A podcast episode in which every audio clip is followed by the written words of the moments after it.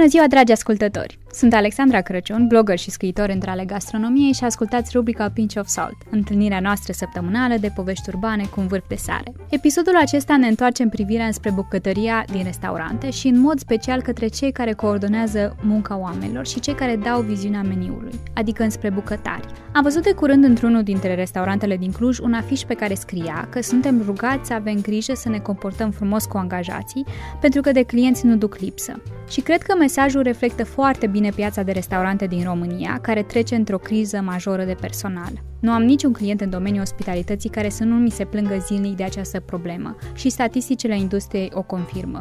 Pe de o parte, angajații din domeniul Horeca aleg să plece în străinătate pe salarii mult mai bune, iar pe de altă parte, această industrie pare să nu prezinte atractivitate pentru tinerii la început de drum. În condițiile în care asistăm la scăderea ofertei de personal disponibil și totuși se deschid constant restaurante și afaceri noi, putem declara că există un dezechilibru în favoarea angajaților, care pot să ceară beneficii salariale mai mari și să își securizeze locul de muncă mai mult ca în alte perioade. Ne vom opri în acest episod atenția asupra unora dintre ei, respectiv The Chefs, sau pe românește bucătarii șefi. Am putea spune că ei sunt superstarurile industriei și nu pentru că beneficiază de acest titlu prin rezultate excepționale pe care le au, deși probabil le-ar merita, ci pentru că sunt o resursă atât de rară încât sunt aproape vânați de către investitori. Un antreprenor cu care discutasem recent îmi mărturisea că ar lua decizia să deschidă un restaurant doar dacă ar avea o echipă de oameni deja formată. Din punctul lui de vedere, echipa de specialiști era mai importantă decât investiția financiară. L-am invitat pentru a discuta despre acest subiect pe Paul Adrian de la 12. Am bucuria de a mânca în fiecare zi prânzul la el acasă și pentru că respect mult munca pe care o desfășoară, l-am invitat să povestim despre ce înseamnă să fii un șef superstar. Povestea mea cu bucătăritul a început acum șase ani din uh, cauza unor reviste care se numesc Good Food și care din păcate nu se mai uh, Adică ți-au plăcut așa de mult rețetele? Da, a fost o chestie, mi-a atras cumva atenția că erau niște chestii care arătau foarte bine și erau super simplu de făcut. Ulterior am început să gătesc pentru un prieten, prietenul meu mi-a făcut un cadou de ziua mea, un curs de bucătar. La momentul respectiv lucram part-time ca și barman, nu era neapărat o chestie care o vedeam în viitor.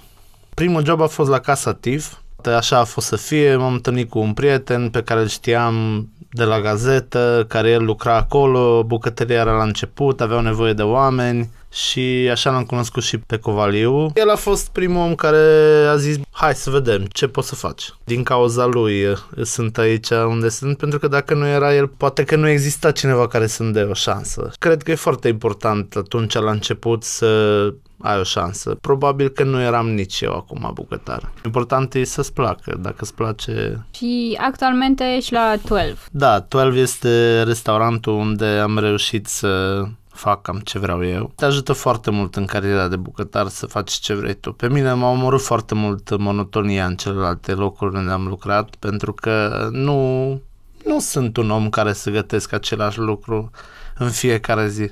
Trebuie să le spunem ascultătorilor că mm. prânzul e făcut de Paul și că în fiecare zi e altceva și Da, eu... este făcut de mine și de colegii mei avem două feluri la meniu special de la prânz.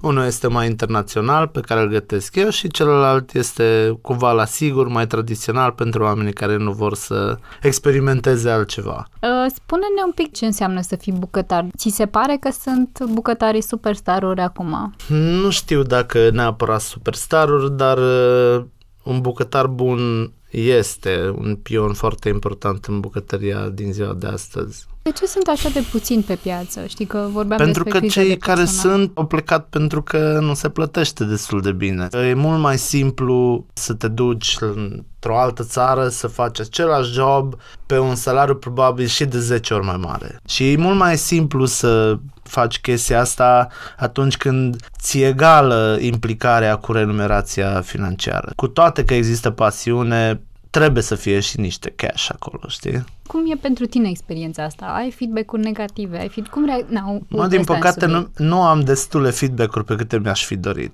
Adică mi-ar fi plăcut să fie o chestie de genul dacă mi-a plăcut, să zic de ce mi-a plăcut. Câteodată deci, te ajută și chestia asta, știi? Deci să dăm feedback și pozitiv și negativ. Da, bineînțeles, sigur. Indiferent de cum îi, indiferent de cum ți-a fost experiența bună rea, ar fi bine să-ți expui punctul de vedere, pentru că dacă nu expui punctul de vedere, nu ai voie să te plângi dacă vrei să te plângi. Mai bine spui omului, bă, uite, mie nu mi-a plăcut asta, pentru că nu mi-a plăcut la gust. Și cum e mai bine? Să vină direct să spună ție sau să lase review pe Facebook? Nu, știu, asta cu review-urile te ajută ca și turist, într-adevăr te ajută pentru că n-ai altceva cu ce să te ghidezi decât după niște review-uri.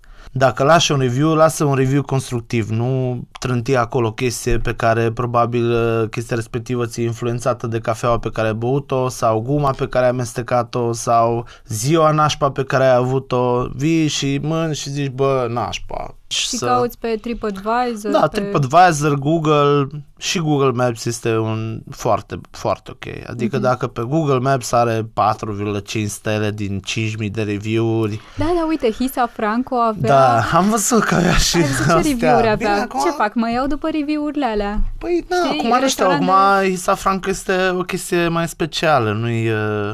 Da, are nu... un nume acolo, are o da. tipă da. care e cea mai bună șef bucătar din lume, adică nu prea mai contează, mergi oricum, pentru că trebuie să vezi, să mânci din mâna ei. Dar, na, se poate să fie o experiență care nu-ți place. Da. Fiecare o percepe în felul lui. Vine unul care asta face, merge la restaurantele cu cei mai buni șef bucătari din lume. Asta e, asta e chestia lui, scrie despre asta. Da. E total altă experiența a lui decât putem merge împreună, eu cu el și eu am o experiență și el e wow și eu zic, bă, au fost chiar așa wow și el îmi zice, bine, mă las că nu știi tu din astea, că de fapt, na. În fine, într-adevăr, se poate în chestiile astea de fine dining, super, super bine puse la punct, se poate să fie și o chestie de paletă de gusturi și texturi, ce trebuie să cauți ca să fie în chestia aia mm-hmm. wow. Tu în ce restaurante mănânci la Cluj? Nu prea mănânc în oraș, am cedat așa pe parcurs, știi? Mai ies cu prietenii, dar nu e o chestie care să zic... E uh... greu pentru bucătari în general să mănânce în oraș, în alte uh, locuri? Uh, nu, nu cred că e greu. De obicei, mulți bucătari să știi că mănâncă și chestii KFC, Mac, uh-huh. chinezării. Mănânci, că ești om. Sunt bucătari care își gătesc acasă mai mult și acasă. Eu sunt undeva între. Îmi place să-mi gătesc ceva decât să ies în oraș să știu că dau fail, știi? Sau dacă am poftă de ceva, prefer să-mi fac eu decât să mă duc să mănânc chestia respectivă în oraș. Dar, spre deosebire de alte chestii, dacă, de exemplu, vreau să mănânc o ciorbă de burtă, clar mă duc la fair play, pentru că nu mi se merită să o fac acasă și da. nu iasă la fel de bună ca acolo. Fair play, 99% se gândească la ciorba de burtă. Ok. Care e 99% la tine, la 12? Bine lumea pentru că e bună mâncarea, pentru că e diversificată și pentru că e prânz. Cum e cu clienții care văd acum, imediat, nu știu, cel mai complicat O majoritatea vor acum imediat, pentru că toți sunt pe grabă și uită că, na, ești la un restaurant, nu ești la o linie de catering unde îți iei tăvița și te duci repede, pac, pac, pac, îți iei toate. Adică sunt niște proceduri acolo. Trebuie să comand, trebuie să se marcheze, să iasă bunul bucătărie, să pui, să vină kennerul, să-ți ducă și cafeaua și sucul și un minut acolo, două aici, cinci acolo și ție după 10-15 minute nu ți-o veni supa. În contextul în care la noi restaurantul se umple în 15 minute 80 de locuri. Cea mai faină chestie care ți s-a întâmplat în materie de feedback-uri pe care le-ai primit? Cea mai faină chestie, am primit un bilețel de la niște băieți care erau din Australia. Era o chestie generică pentru toată lumea. Good place, nice food, keep yeah. up the good work. Pentru mine contează micile chestii de mulțumire, știi? Pentru că îți dă un boost din ăsta de, de te face să mergi mult, mult mai departe în continuu. E super delir să poți să gătești altceva în fiecare zi. Dacă ar fi să dai un sfat unui tânăr? Cel mai important e să-și pună de două ori întrebarea dacă vrea să fie bucătară și dacă găsește răspunsul în interiorul lui, există vocea aia acolo, zice, bă, hai să ne facem bucătare, ce fain, mă, ce facem aia, facem aia, prăjim acolo, tăiem, pam, coacem. Și dacă zici, bă, uite, asta vreau să fac. La mine, de exemplu, a trecut 28 de ani ca să-mi dau seama ce vreau să fac până la sfârșitul vieții, știi? Eu nu cred că, nu cred că voi avea niciodată o aspirație spre fine dining Uh-huh. Mie îmi place foarte mult comfort food și cred că mâncarea asta care adună oameni și pune la masă și stăm cu toții și mâncăm și bem o sticlă de vin și... Adică Jamie Oliver style. Cumva. Nu neapărat, mai mult de atâta. Jamie Oliver e acolo. Dar uh, există mult mai bună mâncare de comfort food ca și ce face Jamie Oliver. După experiența asta pe care o am, mi-am dat seama că sunt foarte multe alte chestii care sunt super bune și sunt comfort food. Adică chestia aia care o mănânci și face parte din tine și zici, bă, ce bine am mâncat. Sărmăluțe de la mama. În fine, nu știu, da, trebuie să-ți ating acolo o coardă care să zică, bă, a fost super bună mâncarea asta. Dar uh, trebuie să alegi o chestie, exact, știi? Da, da. Poate, again, poate chestia asta de comfort food și de family și de prieteni și să ai un local unde să vină lumea, să-i saluți pe toți, toată lumea să te salute pe tine. Uite, chestia care mie nu mi se pare ok este faptul cu, cu angajații, știi? Cu mâncarea cu angajații. Mi se pare că e o chestie din asta în care pierdem uh, conexiunea între noi. De exemplu, în Italia, tot timpul înainte de service, toată lumea se punea la masă, mânca, bea, își fuma țigara, cafeaua și mergeau la job. Ei, la noi chestia asta nu se întâmplă, pentru că nu sunt puține locuri unde vezi că angajatorul zice, bă, uite, stați la masă înainte, puneți toți la masă, altfel faci conexiunea între bucătărie cu chenerie, cu, știi, între colegi. Există un boundary din ăsta în care altfel lucrezi, altfel te înțelegi cu oamenii. Nu mai există bisericuțe între bucătărie și, și chelner și barman și se ajută unul pe celălalt dacă stai la masă. Păi cum facem să-i convingem pe antreprenorii ăștia să facă Mai nu știu cum asta. facem. Cred că trebuie de la, de la început. Cel care deschide trebuie să aibă niște oameni care gândesc așa, care vor să unească o chestie, știi? Eu da. mi-am dat seama aici la 12 că suntem mult mai uniți și mult mai, e mult mai mare constanță în calitate, în gust. Până la urmă, asta e succesul. Că altfel nu vine omul. Dacă a mâncat trei supe de trei feluri cu același nume, am să zic că, nu știu ce să zic. Da. Cine a fost pătura aia care a fost aia bună? Și vine numai pe tura ta? Exact, da, unui, da, da. Și pe o tură e gol restaurantul și pe una nu ai unde să-i pui. Hai să încheiem cu sfatul ăla pe care l-ai dat unui tânăr care vrea să apuce acum de visul lui e să fie superstar și...